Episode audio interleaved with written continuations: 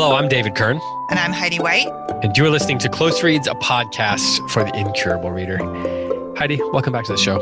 Thank you, David. It's good to be here. It's a rare occurrence, so it's good to It's a rare occurrence, occurrence that it's good to be here. No, it's oh man, my joke is ruined. Now I'm gonna feel like glory. Flummoxed? flummoxed. I'm so flummoxed. Flummoxed like glory. You can't recover. The, yeah. That's the name. That should be the name of the uh, the sequel to this book. Should have been flummoxed. Flummoxed like glory. So we are here to discuss Marilynne Robinson's home. We're going to discuss pages 100 through 150, and we're right in the the thick of things as far as this book goes. Next week, when we discuss the next section, roughly pages 150 through 200, uh, Sarah Jane Bentley will be joining us. You've listened to her a time or two on the show, and she's going to be filling in for Tim, who, if you've been listening, you know that he just moved and he's helping take care of his dad, who has been having some health problems. So keep Tim, uh, continue to keep Tim in your in your prayers if you would. He also just had a birthday, so I think I mentioned that last week. But shout out to Tim for uh, taking care of his family and all the things that he has going home. We're thinking about you, man. Um, before we get into 50 pages or so, i want to remind you about Scholé Academy. If you would like to discover classical, restful tutoring online, then Scholé Academy's personalized tutoring services might be the perfect fit for you. Their team of master teachers and classical tutors is available year round to help your students find confidence and delight in their studies. You can choose from supplemental tutoring or private full course instruction in subjects such as Latin, writing, grammar, mathematics, logic, history, and more. Pricing and scheduling are flexible. If you head over to Scholé Academy, that's S C H O L E Academy.com, you can learn more and you can also submit a tutoring request.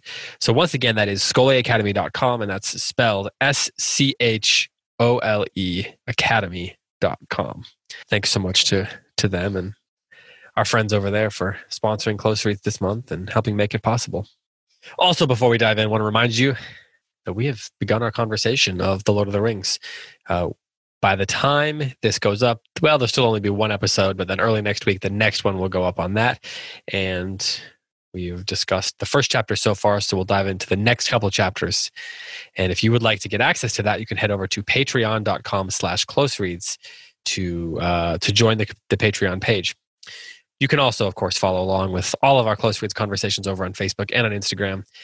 Over on Facebook, we've got our Close Reads podcast discussion group, and on Instagram, we are at Close Reads Pods podcasts. And then uh, uh, we have our newsletter. That's closereads.substack.com. So we've got that stuff out of the way. We've got the the admin out of the way, the business out of the way. So we can we can dive into pages 100 through 150. Heidi, last week we talked a lot about um, the sadness of this book. Mm-hmm. And you texted me with thoughts on the sadness of this book, and you can bring those up later if you want. But do you feel like it's more sad now that we're 150 pages in? Less sad? That's the same question. sad? What, where's your where is it on your sadness sad quotient? meter? Guess your sad meter exactly. Yeah. Um. So I I spend my kids go to school full time now. I used to homeschool them, and now they're at school and so i'm at home working all the time and i'm alone most of the time. So i was just like thinking about how sad it is to be like home alone for hours at a time reading Marilynne robinson. Um, um, there's so many there's so many people listening to this right now that are like just like hating you right now that you know, get to be well, home alone reading I'm a book. Alone, and I actually I do realize how blessed I am to be at home reading a book. I'm just saying, sitting at home in a big empty house reading Marilynne Robinson. It's an it's an existential experience. Um, it's I mean your question about is it more sad, less sad, same sad, um, is hashtag same sad same sad is it's a good question i feel like the book's taken a turn right it it was all these we talked a lot last week about how quiet they are how they're not talking and now they are talking but they keep missing each other so like saying the wrong thing i mean how many but they're making attempts at least you're they're really making good attempts. at counting stuff you're like 17 times someone said this or dr Spender's face or whatever that's like um I, I have nothing but, like that this time Oh, good. Um, me neither. Uh, but it does seem like they're trying to connect and sometimes are, but there's a lot more talking and more misunderstanding, and then some actual, real, I think, meaningful connections. Uh, mm. But it's taken a turn. And I think it's maybe same sad. I think to answer the question, I think it's maybe same sad. Uh, hashtag. Um, actually, the hashtag comes first. I do know that. it does. Hashtag it does. Same yes. sad. Um, yeah. Good job. you really are flummoxed. Putting like hashtags after phrases on social media, like some kind of baby boomer. like,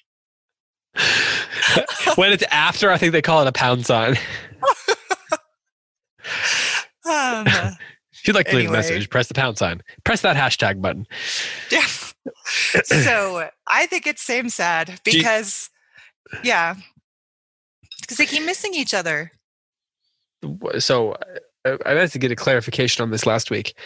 And then after the episode, I realized, well, shoot, I forgot to get a clarification on this. Do you find that sadness to be, I don't want to call it a negative because I don't want to say that you're like criticizing her approach. Right. You can if you want, but do you find that difficult? I guess is what I would say. Like, do you find that to be? I don't. I'm not even talking about flaws. I guess I'm just talking about right. Yes, does it like diminish the ex- yes. Yeah, diminish the experience for you. Yeah. Okay, uh, but then let's let's let's go back to the question that yeah. you brought up one of the previous episodes, in which you com- you said you'd like to discuss it in comparison to Wendell Berry, for example. Mm-hmm. Wendell Berry's books are very sad. So, do you find that same sadness to be difficult, or do you find the Wendell Berry sadness to be difficult in his books, in the way that you find it to be difficult in Marilynne Robinson's books? That's a good question. And I want to hear your answer to it too. But no, I, it's different because, and I did say this last week that, uh, not, not in reference to Wendell Berry, but just the heaviness of, of Marilynne Robinson is unmitigated in the books, I think. Right. And yeah, you did say that. In Wendell Berry, there's this, uh, you know, these threads of gold, right? These, this is weaving through of a transforming love and an ability to connect as a community and a restoration and forgiveness that happens continually again and again so that the sadness is harmonized with the joy and i th- i i i mean i feel like that's more indicative of a fully human life than just this unrelenting weight of grief and sadness that you find in marilynne robinson i'm not saying that that's doesn't happen but I would love to see some threads of gold. I feel like that would make the book's more realistic. I don't know. What do you think? I mean, I honestly don't know what I think about the question. Um, what about the Wendell Berry part? Do you find the sadness the same kind of weight in Wendell Berry? Because you're right, his books are sad. I don't. It's tough for me. I don't. It's like I've never really thought about books this way before. Mm. Um, like I don't read a book and go, well, "This is really sad." I don't want to. Like I haven't. I don't have like a sort of visceral response to it that makes it challenging mm-hmm. for me. And I, I, I don't know why that is. I think I'm just not in tune with my feelings.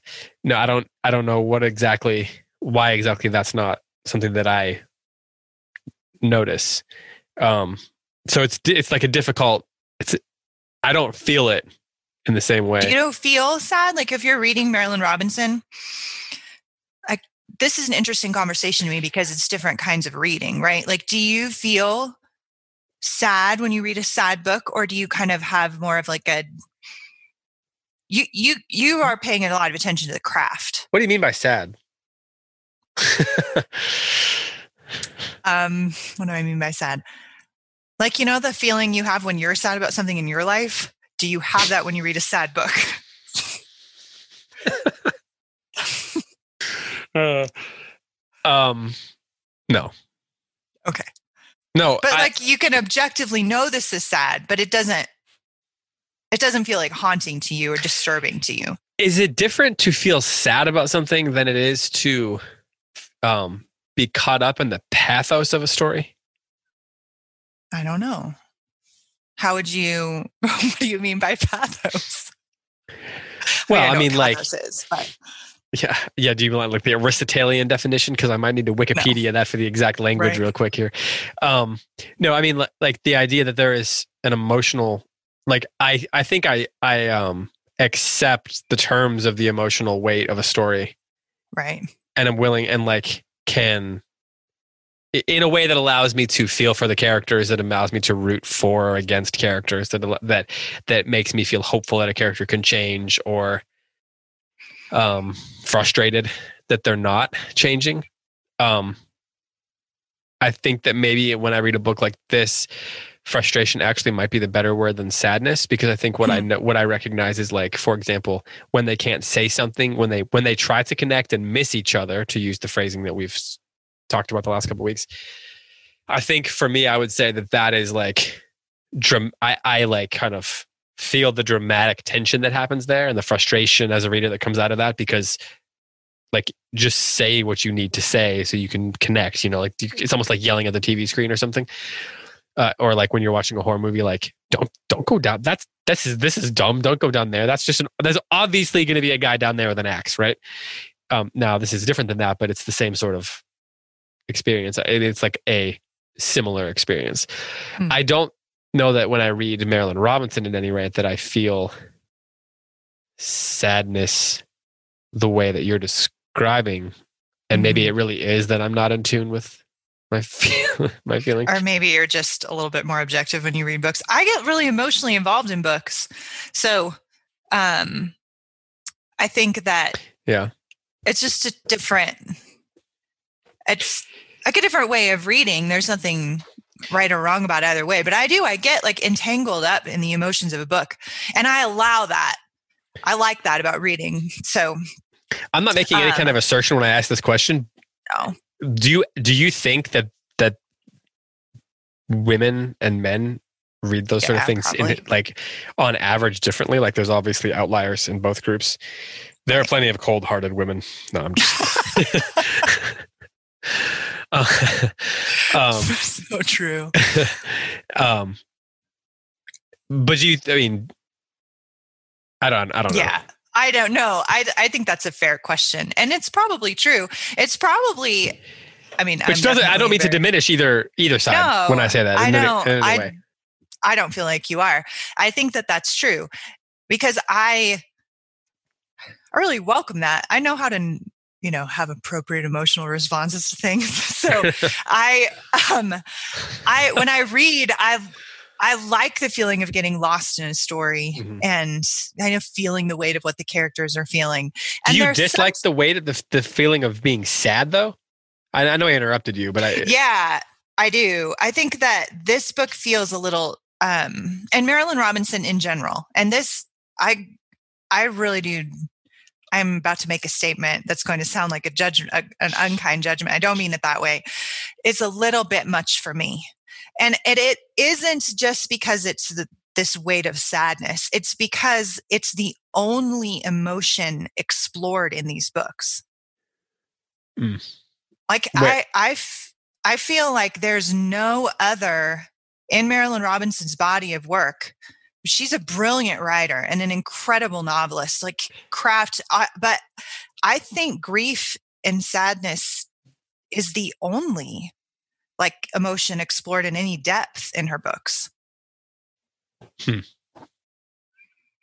and i don't think that's can i don't think that's indicative of most people's human existence. Hmm that I mean that that last part is probably true. I'm trying to decide if I agree with the first part that mm-hmm, she doesn't fair. explore other emotions, and then I'm also trying to figure out if I think that that is say that's true. Then is that a problem? Because right. in a that's way, a like question. a story can only tell a snapshot of a life.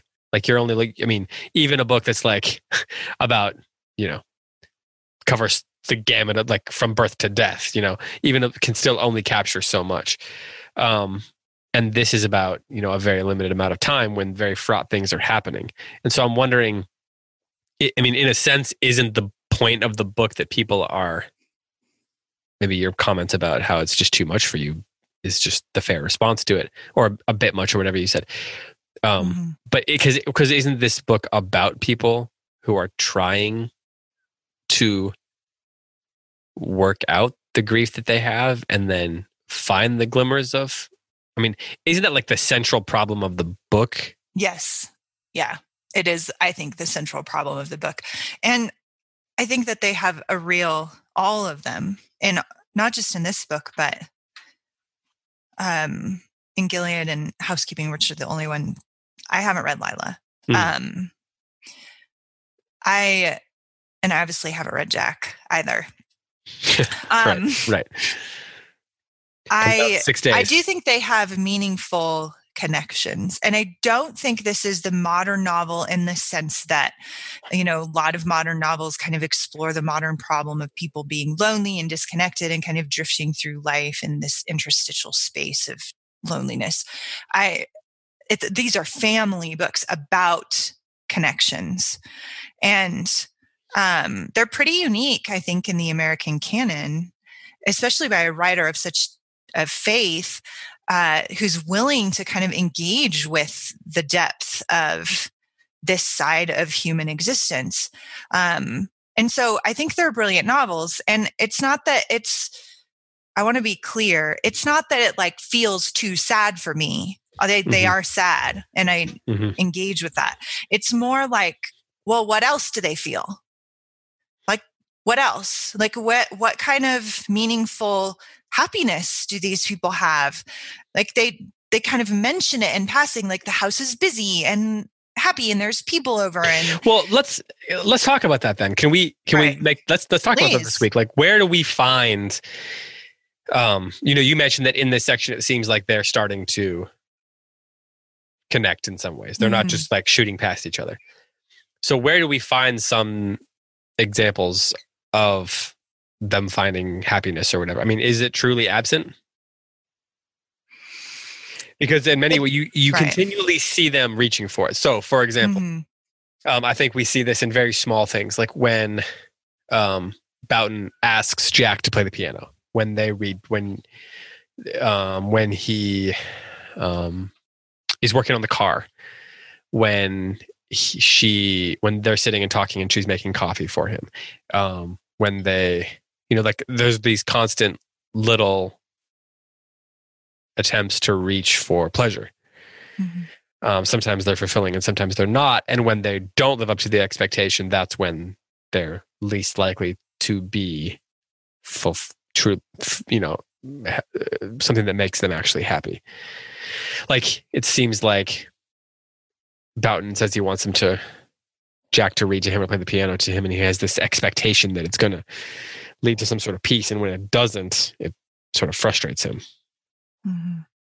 and so there's all these moments where that's happening. Uh, Would you say then that there are any moments where they do actually reach it, or is that kind of what the sadness is that that when they reach, it's just not possible? I think that in this section that we read this week, that the the little vignette about them reading the book about Africa that has this like really horrifying ending, by the way. Oh, never heard of that book before. Won't be reading it. Um, the, but that that One moment one that they and have- one forty seven. If anybody wants to go back and read the thing that Heidi says she's not going to read. Um, that they have they have an actual connection when they're enjoying each other's company. When Boughton seems to forget for a moment that he's trying to convert Jack and save Jack and protect him from hell, and and and actually just has a good time with him. Hmm. Which I, I think is the the part that's missing from like you pointed out when he asked Jack to play the piano like always hanging over Boughton's head is this existential fear for Jack, and it characterizes all every interaction that they have. And I I get that. I'm a parent. Like I it's not that I reject the sadness. I really am embracing, I'm in it. I just don't think it tells the whole story about human life. And to I, be fair, I we haven't read the whole story.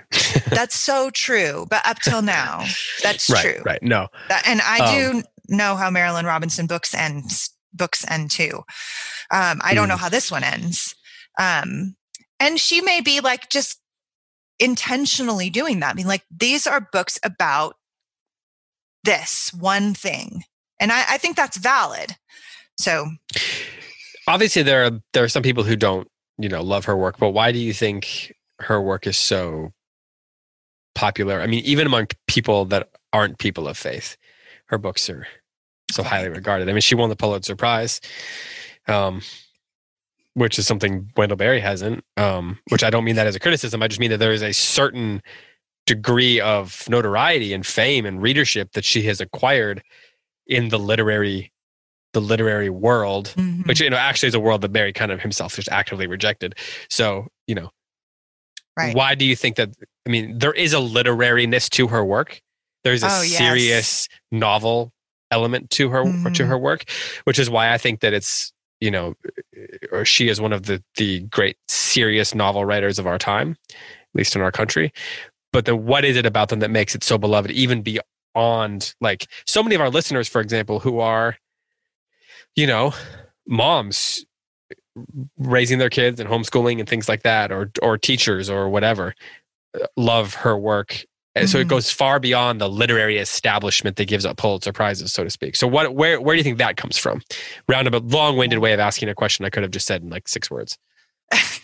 um, well, I mean, what you just said, she's a beautiful writer, and this is a real part of human existence. Like this, this question of how do I like how is it possible to love someone so much and yet completely miss them all the time. Like that's like a great like a very deep human mystery. And it's it's there's some kind of comfort in an author who's brave enough to take that on and make something out of it. And i i think that I think she has earned her play. I think she deserves all of her. And she's she's dig, digging into these relationships that are also representative of larger issues of faith and of American culture and um and just her writing's absolutely lovely. Mm-hmm. So I I I think that in in what I'm saying, I want it to be really clear that I I think this is an incredible novel. I think she's an amazing novelist. Yeah, yeah, yeah. I don't know. Do you see those glimpses of joy that you asked me if I see? Do you see them? Am I just missing them? Maybe I am. Um, the point of fiction is absence. So, like, sometimes that just means that there is a clue absent that's going to help you solve a mystery. And, like, it's very, you know, direct and specific when in that you way. say the point of fiction is absence. I love that. I think it's true. But what do you what do you mean by that? Well, okay, so like okay, so on the on the one hand, it's what we talk we talk people talk all the time about the idea of a story is that someone is trying to someone wants something and then they go on some sort of a quest and i'm using the word quest very loosely to get that thing that they want right? Like that's the sort of archetypal language that people use when talking about fiction. So it could be you know they're on a quest for a treasure uh, they're on the quest to get home. They're on the quest to um, throw the ring into the fire. Um, they're on, or they're on a quest to, you know, convince the girl to marry them. Whatever it is, right? To get it to make a home, whatever it is. So in some ways, it's just like there is something absent, and the plot is driven by the idea that I'm going to fill that absence uh, with something specific. Um, and then otherwise it, but sometimes it could be something more abstract like it's a story about people who have who who are sad. And that sadness comes from something that's missing. And so then the story becomes a, the story is ostensibly about filling that that hole. So i think that when we talk about the happiness the question of happiness um or those little moments or whatever i think that I, I think that's hard to answer at this point because I think that in some ways that's what the book is just about. Is like I think he comes home because he is looking for that. Um, I think uh, like I think peace is often tied to filling some kind of hole that hasn't created or the some it's like filling some sort of absence. Um, the fewer the but you, you, like to have peace, you either have to fill an absence or you have to make, be able to make sense of an absence. And I right. think that in many ways, it's a book about people who are trying to. All three of them are trying to to to do those two things. Right. Um. And so, would are there moments of happiness? I I mean, I think that when they there's a lot of laughter in this section i noticed Yeah. um, in particular um, she makes a very strong point to say in between things that they say to each other that jack and gloria are laughing at each other laughing together laughing at each other. They laugh to the point where they're crying in multiple instances. In fact earlier in this section first jack does it and then later on i believe glory does it. And like those two scenes seem to mirror each other.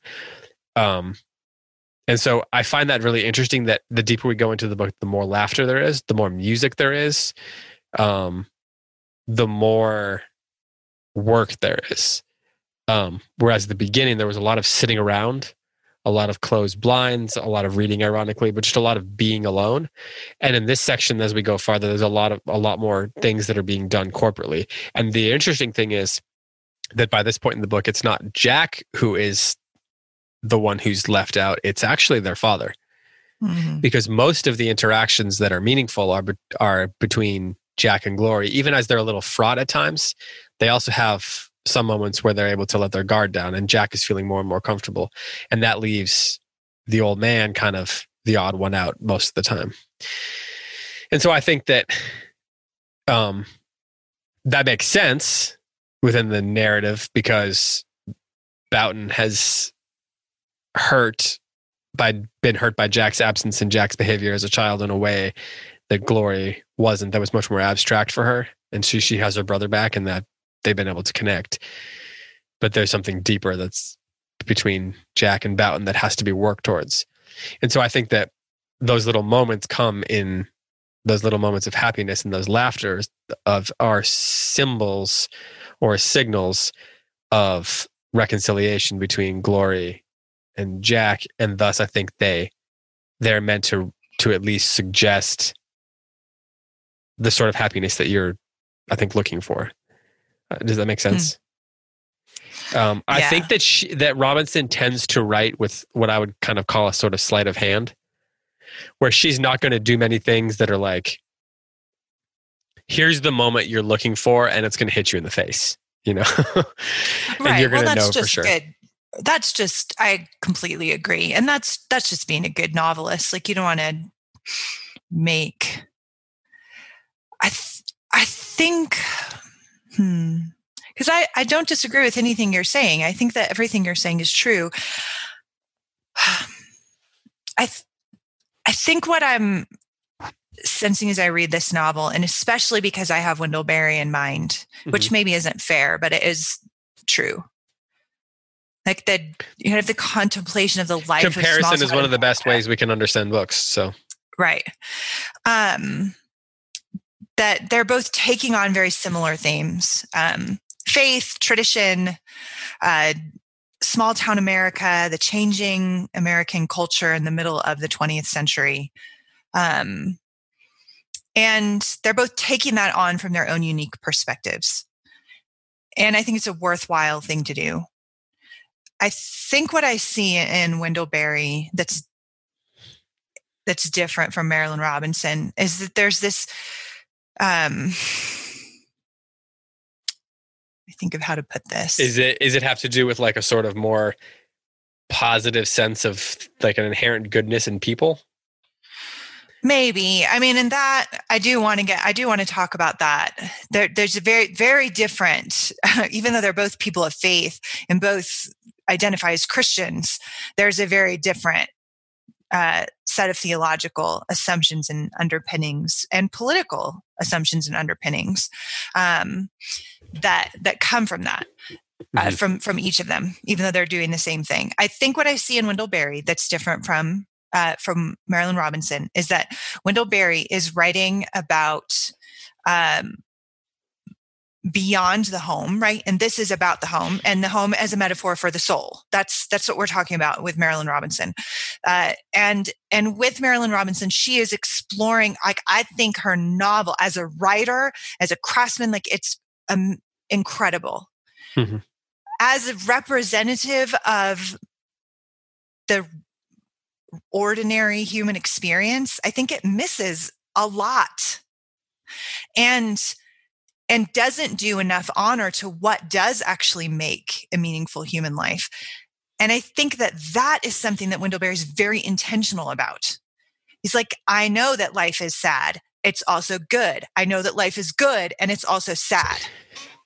And I, so I, I like he's being have, he's being purposeful about identifying those things that and break through the sadness. Them, Ming, yes, letting them be explored in his novels as just this kind of tangled up human experience. And like I come from a super dysfunctional family. I have lots and lots of happy memories from being a child. And I, I think that with Marilynne Robinson, there's just this weight of a single exploration of a, of a unifying theme. And and I I think that that's I think it misses some of what these people probably did experience. I mean, and I'm going to give you an example of this she calls herself Glory. Glory has that come when she's sitting and reading the Bible on the porch. And she has a conversation with Jack. It's a lovely conversation that she has with Jack mm. when he says, Please save me, little sister. And she's like, I don't know how to do that. And it's this, it's a, it's a wonderful conversation. Mm-hmm. Um, and she has this like internal monologue about her own personal piety and devotion. Mm-hmm. And she calls herself a pious person. Mm-hmm right? And there's absolutely no indication that she has any kind of real sense of what she's doing, right? To pray and to read scripture on a daily basis and to call yourself pious but get nothing out of it. And is, I'm not sure that that's a full expression of faith. It's absolutely not a full expression of faith. And maybe that's the point. And you might be about to say that. I'm arguing what you're about, but like, and maybe that is the point. but I don't think that's indicative of most Christian families. That, like, you don't, that a girl at 38 years or 36 years old or however old 38 can sit there and read the Bible and pray and not have any sense that it should be more than just the form.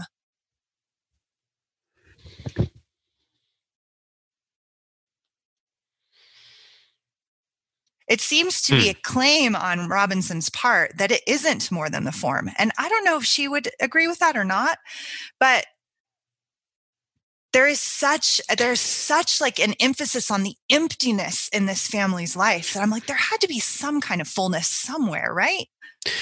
Well, isn't that kind of what they're saying so often though? Like they're looking back at their memories and they're saying we had these memories and yet we feel empty. What do we do? Like what's the why? Right. Right.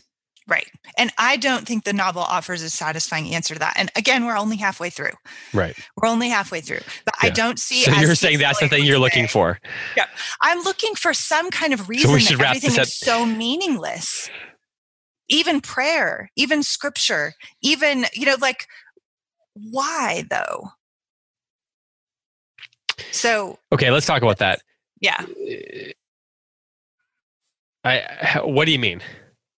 So what I'm really mean is okay, so the term objective correlative, this always comes full circle, right? We always end up talking about objective correlatives. Objective correlative comes from uh, an essay that T.S. Eliot wrote about Hamlet. And what he says, he says that Hamlet is an artistic failure on Shakespeare's part. Mm-hmm. And his point is because there is nothing in the play that explains his extreme angst, anxiety, and existential crisis. There's mm-hmm. no objective correlative. There's no explanation that is sufficient to Hamlet's uh, failure to be able to engage meaningfully and make decisions and all that. He says so basically just Shakespeare made up this character and didn't give him a reason to be so tormented and then asks us to believe in that. I think and I'm looking I have the same complaint about Marilynne Robinson sometimes. Which character, though? All of them. Maybe not Boughton. His anxiety and is, I think, existent. I think there is an objective correlative to his, to him, because he has this lost son and he has this set of theological principles that say that his son is going to be damned for all eternity. And or so might be. Might be. Um, and so that is that to me is an objective correlative enough. I don't see it for the kids. I wish so I think that's what I mean. Of like, well, then why So- are they just but- so, okay. so sad all the time? I think, but isn't that the thing that Robinson, devil's advocate here? I mean, yeah, no, it's good. Jack keeps saying so often, like there's that conversation in this section where he's talking to Boughton, and he basically, it's when Boughton asks him to come over and sit next to him, right? Mhm. And Jack basically says, I don't know why I did the things that I did. Mhm. I don't know why. I think maybe maybe it was actually a conversation with Glory, but the point is, he says, "I don't know why I couldn't." That I felt so strange. I couldn't. I couldn't be a part of things. I don't know why I couldn't uh, follow in the footsteps of the rest of the family.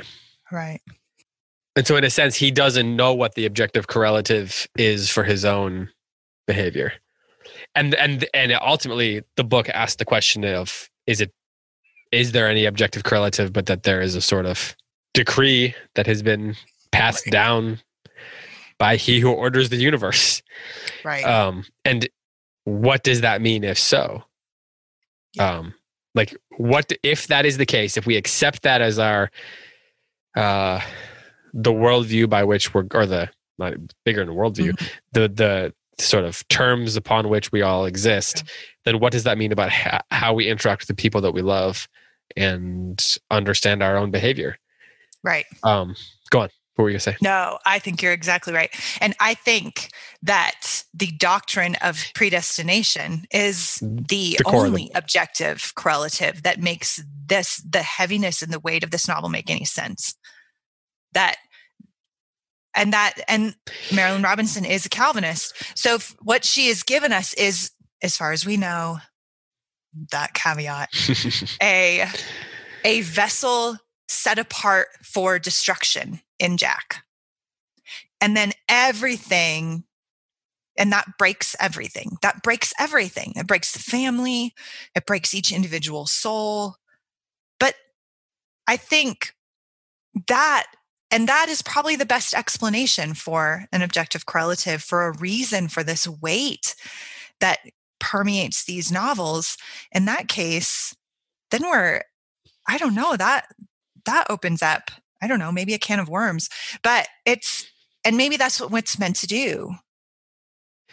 So we get this section in the middle of this. We get this passage in the middle of the section we read for this week, middle-ish, where he's not eating, and she basically Mhm. is like, "You need to eat. You need to eat," and he's like, "No, I'm not hungry." Um, and she alludes to Raskolnikov.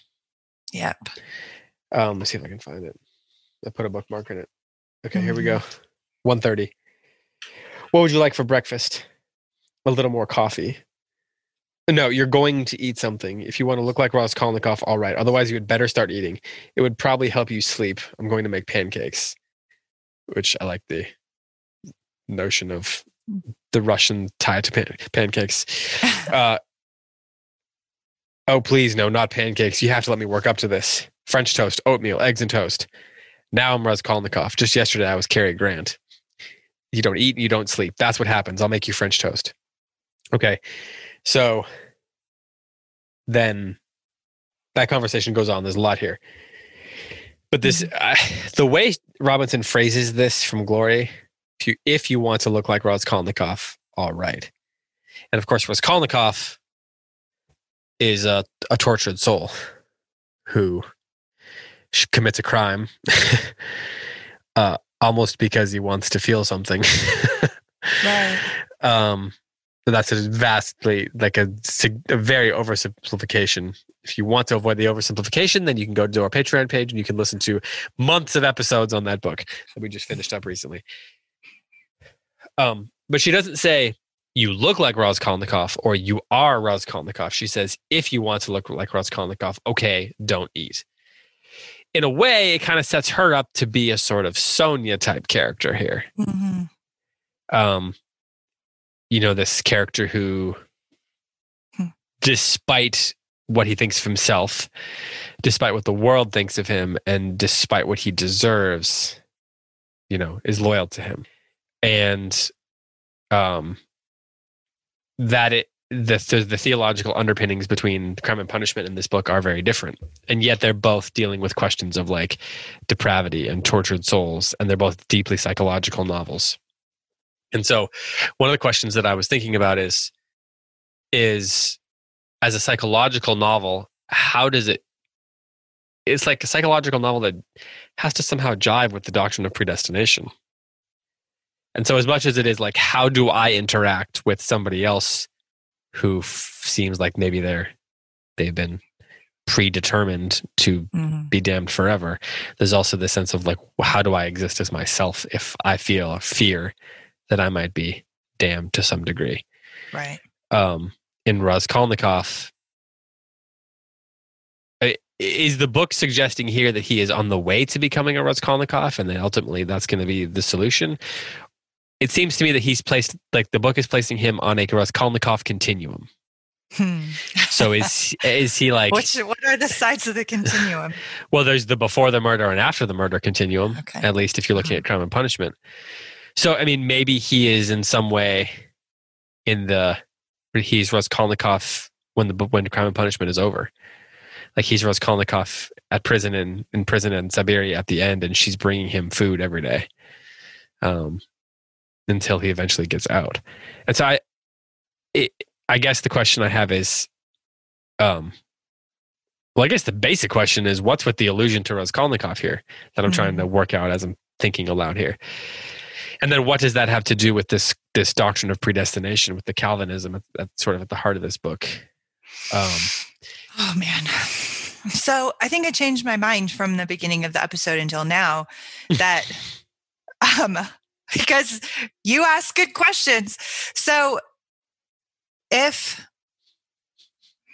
if Jack is and and I actually have heard interviews with Robinson in which she does allude to Jack as being kind of a thought experiment on um, on the doctrine of double predestination.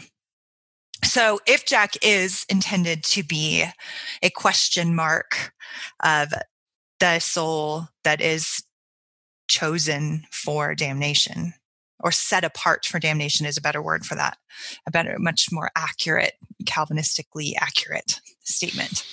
Um, if he is set apart for destruction, then how, what kind of impact would that make on the people that love him? especially if those people are marked for salvation. And that is more than sufficient objective correlative for the sadness of this book. Well, it's interesting that you say that because I mentioned Sonia. And if there's mm-hmm. one thing that Sonia believes, it's that there is nobody, she's like yep. the opposite of someone who believes in predestination in, in many ways. Yep. Like she, she knows, she knows more about him than he knows about himself, basically and yet she believes that no one is ultimately condemned to destruction or set apart for destruction. Right. So I just find it fascinating that Marilynne Robinson drops that reference in here and mm-hmm. sets Glory apart as this Sonia-like character through that illusion. Great observation. Especially given that Marilynne Robinson herself is a Calvinist. And to me, that suggests not that the book is like dogmatic about the theology, but that it asks questions about the theology. That it's like right. exploring the theology um, that she that she believes that she believes in, and that right. she has defended in in in uh, essays and things like that, talks, essays. So yeah. to me, it makes that that that becomes really compelling because if if if the characters run, if if if in, if Sonia in Crime and Punishment is the opposite is sort of like representative of an opposite belief to what Robinson herself seems to buy into, then what does it mean that the, the that the protagonist, the main character, the character whose perspective we're in for this novel about predestination, what does it mean if she is representative or at least an allusion to a character who is the opposite of that? Right. So I, no, I mean, to me, good. it makes the book, it opens the book up to being way more questioning than it is dogmatic about the theology, even if we have this character like Boughton and Jack's own, for lack of a better word, depravity hovering over the story. And to me, that actually suggests a sort of hopefulness about uh, in Robinson's mind about a character like Jack. How so? Because it's suggesting that it's at least exploring the idea that he's not condemned, that he's not set apart for destruction. By comparing him to Raskolnikov, you mean? Yeah, and then bringing Okay. the glory, like, but Yeah. I mean, it's. I think it's at least asking the question. I don't. I mean, I don't think that. Mhm. I mean, do you? Well, I don't want to talk about that till the end. Actually, Right. we. Um. I mean, I've I've read Gilead. I know how this ends, but some of our readers don't, our listeners don't. The um, it, I mean, it takes place at a concurrent time, Right. which is Yeah. what's really interesting and brilliant about this series of novels. Like it's each of them is standalone, explores the same circumstances from different characters' perspective. Um, bringing in different things that overlap and then some completely new idea it's really cool like a re- it's in, they're incredibly well Yeah. Written and brilliantly crafted. But i like your point about sonia and glory and i hadn't made that connection. I really appreciate that that sonia but that sonia is raskolnikov's path to salvation because she never ever ever gives up on him. And um and in many ways as we talked about in the patreon episodes allows him to um abuse her not not in a physically violent sense but through because of the distortion and the this disruption and the sickness in his own soul he's cruel to her over and over again and she loves him faithfully through it and it is in that that he finds his salvation Mhm. and um and that and we're seeing a very similar dynamic play out in Well, home Yeah, and it strikes me that Glory is trying to figure out in a way it what in the end what is her commitment to him? What is her yes help for him going to mean? Yes. She's more honest about it than than Sonia is about the impact on her. And when she says to him, haven't you ever considered that there's anybody as miserable as you? There's more than one miserable person in this house. And she's she's calling him on a lot of important things that um and in some ways get to his heart more than his father's able to do because his father's so focused on his behavior. You know, did you go out drinking last night? Are you the thief that's stealing from the drugstore? You know, um, but in a very kind of passive aggressive roundabout way. Um, yeah, they call that Midwestern. okay, good to know. As a Midwestern, I just Uh, offended yeah. a bunch of my people from the Midwest, but they they would never tell me though. But it's Glory who's like directly saying, You're not the only miserable person here. I told you I didn't want to talk about that. And you keep bringing it up and making fun of me for it. Like there's, there's a lot of things that, that, uh, that Glory gets to. She has this ability to, uh, kind of address the real sins of Jack, not the perceived sins of Jack. Um, Mhm. And that's, I think, really important and, you know, could potentially be a Sonia like influence on him if he were to be able to receive that with humility. Well, it strikes me that influence, that's a good word because influence is a big part of this section. So, Mhm. You know, especially, well, this whole on page um, 114 and 115. Mhm. I'll just read a little passage here. Yeah. Um, he Jack sat down at the piano, tinkered at the keys for a moment, found the tune, and played it through. His father did not sing. Now whispering hope. Yes, sir. When the song ended, his father said, Making my heart in its sorrow rejoice. That can actually happen. I've had that experience. Hope is a very valuable thing, since there is not always so much to rejoice about in this life. Jack went to stand in his father's doorway to spare him the effort of raising his voice. The old man said, Come here, Jack. Bring the chair over here. There's something I need to say to you. You're probably going to have to forgive me for this. I'll do my best. Well, I know that. I can count on that, and you're a grown man now. Jack laughed. True. So I want to put a question to you. All right? Go ahead. I feel I didn't do right by you. I wasn't a good father to you. What? Really? No, it's a feeling I've always had, almost since you were a baby, as though there was something you needed from me and I never figured out what it was. Jack cleared his throat. I really don't know what to say. I've always thought you were a very good father, much better than I deserved. And then I want to skip ahead a little bit because Boughton says, I just never knew another child who didn't feel at home in the house where he was born. Jack says, I can't explain that. And then a little bit ahead, I always felt it was sadness I was dealing with, a sort of heavy heartedness in a child. And how could I be angry at that? I should have known how to help you with it. So in this section here, we get this question of influence coming up, but they're trying to grapple with what it means because he says, I wasn't a good father to you. It's interesting to me, by the way, that he says, I want to put a question to you. And then never, mm-hmm. never asks a question. Never asks. He just says, I feel I didn't do right by you. I wasn't a good father to you. He did, it's just a statement. So that's interesting. But hmm. um, he's saying, I was I'm part of the reason. Like I was never able to reach you, and so I'm part of the reason why you are the way you are now, and why the way you the way you were then. And Jack's saying, "Look, I I can't explain this. Like I can't, um, I can't give you a reason for my behavior that is going to help you understand things."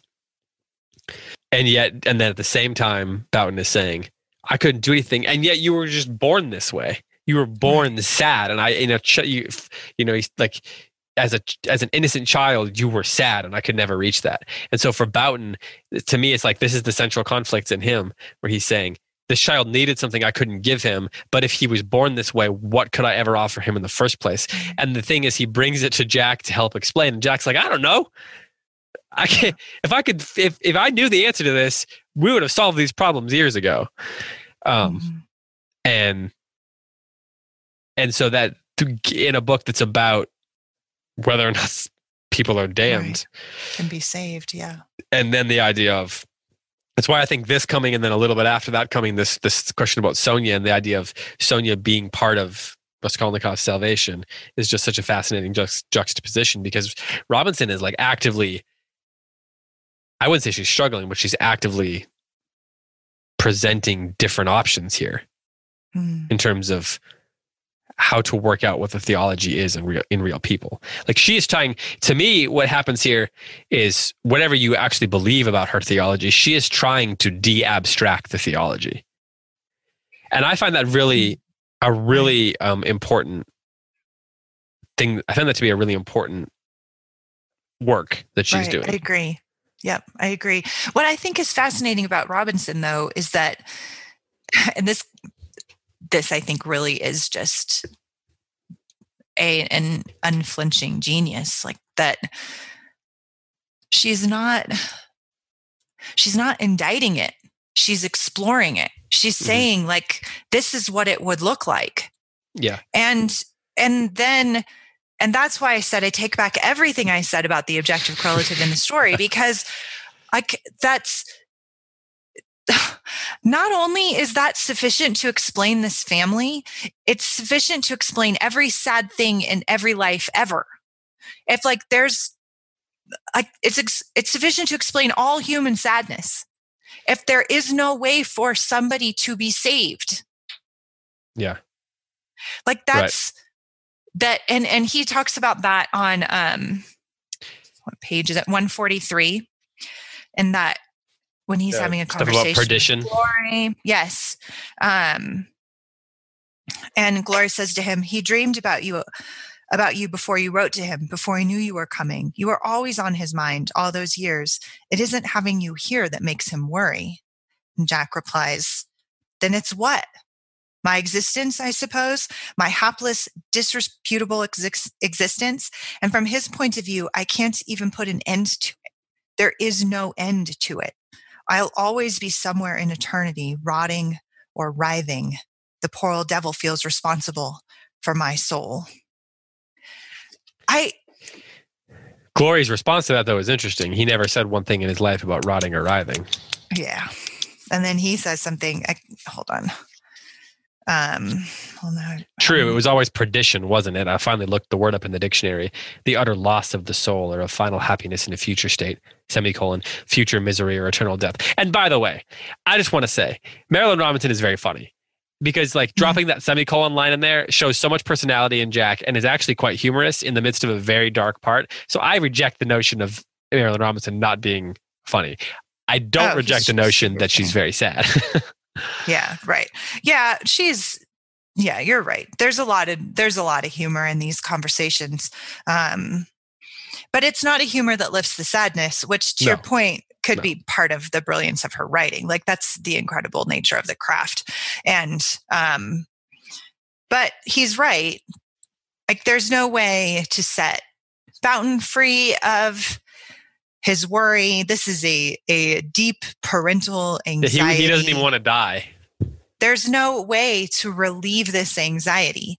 If no matter where, if he's there, he's a constant reminder to his father. If he's gone, he's lost and his father's worried. If he's dead, he's even more lost. And that I think is again more than sufficient to explain the sadness of the book. And it's but what's interesting to me about marilynne Robinson, like I just said, is that she's not rejecting this idea. She's not indicting it. She's she's she's just saying this is what it means. Like this is mm. what it means to believe this. Well, you know, she says he says that sounds all very Presbyterian right before this, and she says, "Well, there are worse things," and he there says, "Oh, believe things. me, I'm well aware that there are." I don't know um, though. Maybe there are. Maybe so. Wait. I can't think of one as a parent. You can't think of anything worse than a Presbyterian? What? I can't think of anything worse than believing, being haunted by the fear that my child is predestined for damnation. Oh, oh, oh, oh. I can't think of anything worse than that. Yeah. yeah. So right. that's and that is the exploration here. And and maybe that's why they keep missing each other. So hmm. yeah. Well, obviously, you know, he she says, "Why don't you? Why don't you, pre- you know, tell him a story, mm-hmm. maybe that you've that you're have a different sort of faith or whatever." And then he says, "You want me to lie about the state of my soul?" That's and she's like, "Yeah, it's just an idea."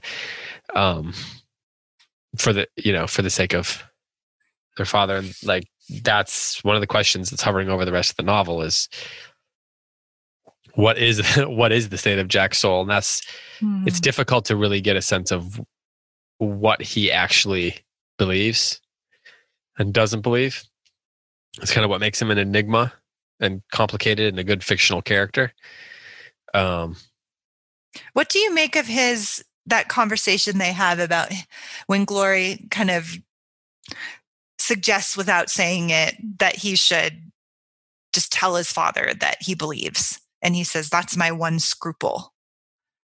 Um yeah, he says he won't, be, he won't be a you, hypocrite.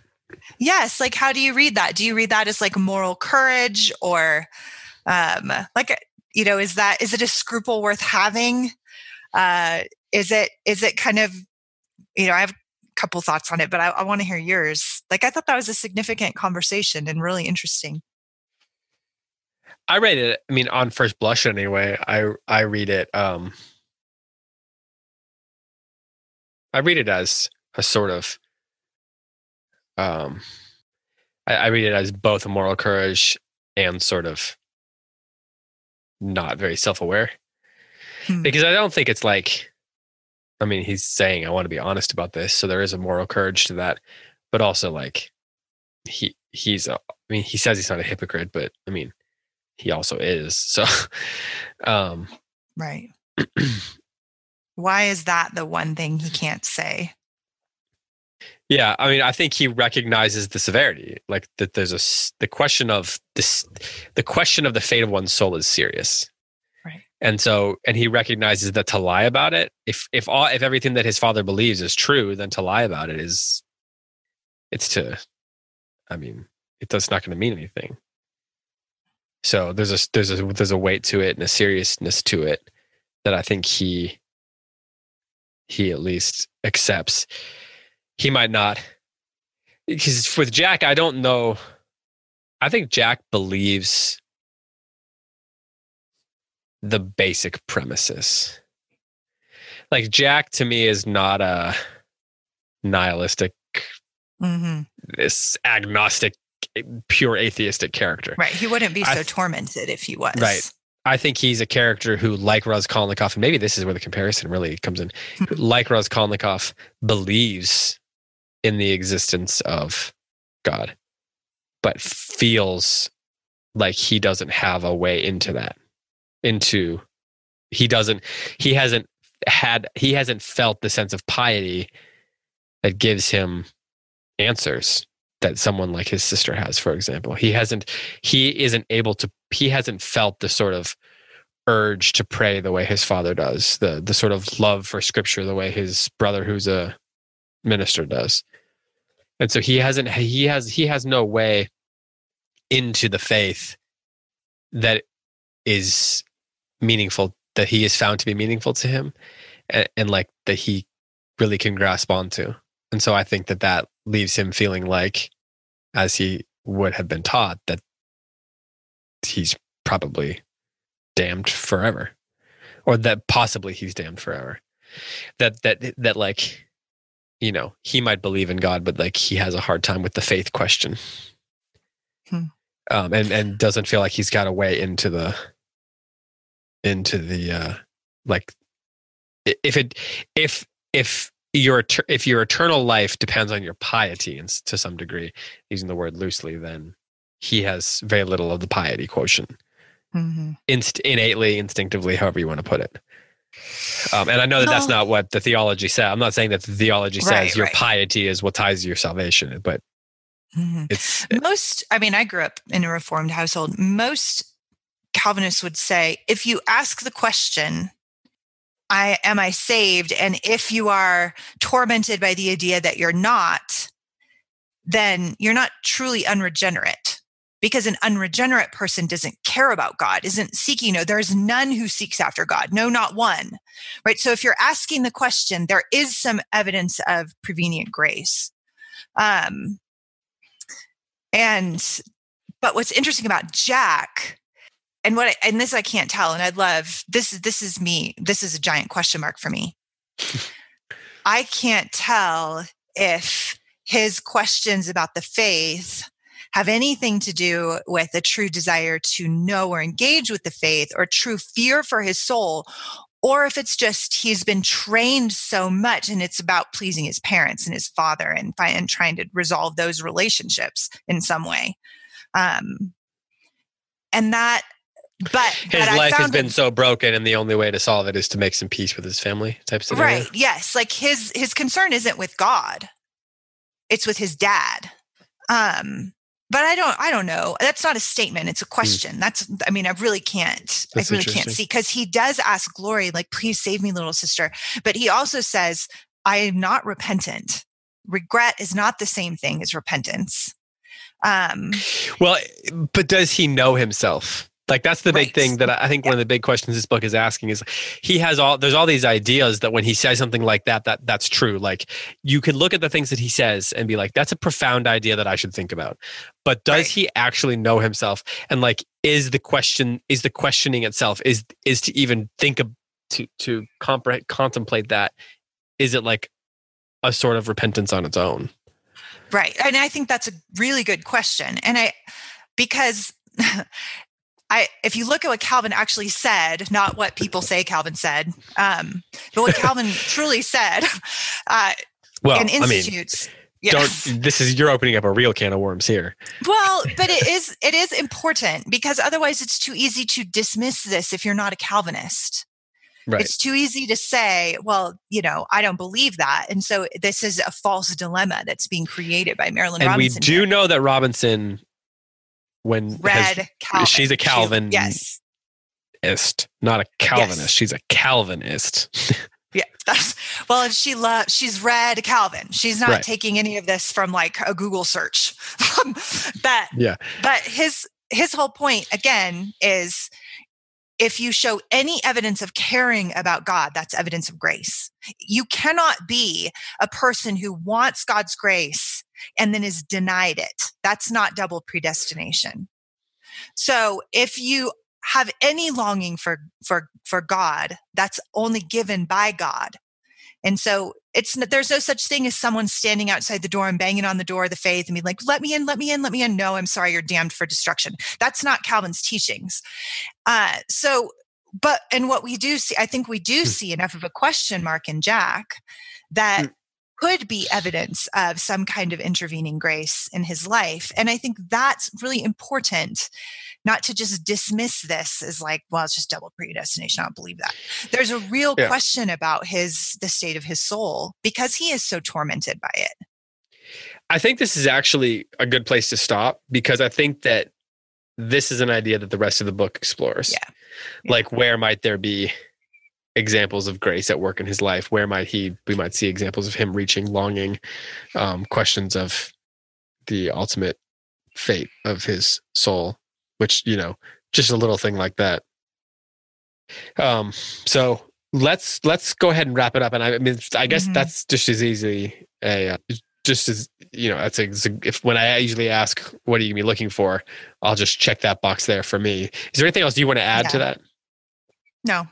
Okay, well then let's let's stop there, and then next week we'll dive in a little bit further. And like I said, S, uh, Sarah Jane SJ is going to be joining us to talk about pages 150 to 200, roughly. I think that I think that's what it was. Um, don't forget that we will be uh, diving into the next section, next couple chapters of the Lord of the Rings, and you can join the conversation. All that. Don't forget to head over to scholeacademy.com to learn more about how you can uh, submit a tutoring request if you want some classical restful tutoring services to help uh, supplement the education of your child. Uh, we are really grateful to them. Really glad to be friends with them too, uh, above all. So thanks to Scholé Academy for for being our friends and for supporting the show. Heidi, thank you so much for doing this as always. No, thanks, David. This is now we're in the middle of the meat. of. That's right. Um, is there what is the middle of a pancake? Flour. Definitely not the meat. yeah. They they they've eaten a lot of breakfast food in this. Let's just say that. Lots of toast, eggs. I think she did make a roast which roast chicken at one point, so maybe we can still go with meat. But Like a hobbit. uh, yeah, yeah, exactly. All right, with that, for Heidi White, I'm David Kern. Thanks so much for listening. Until next time, happy reading.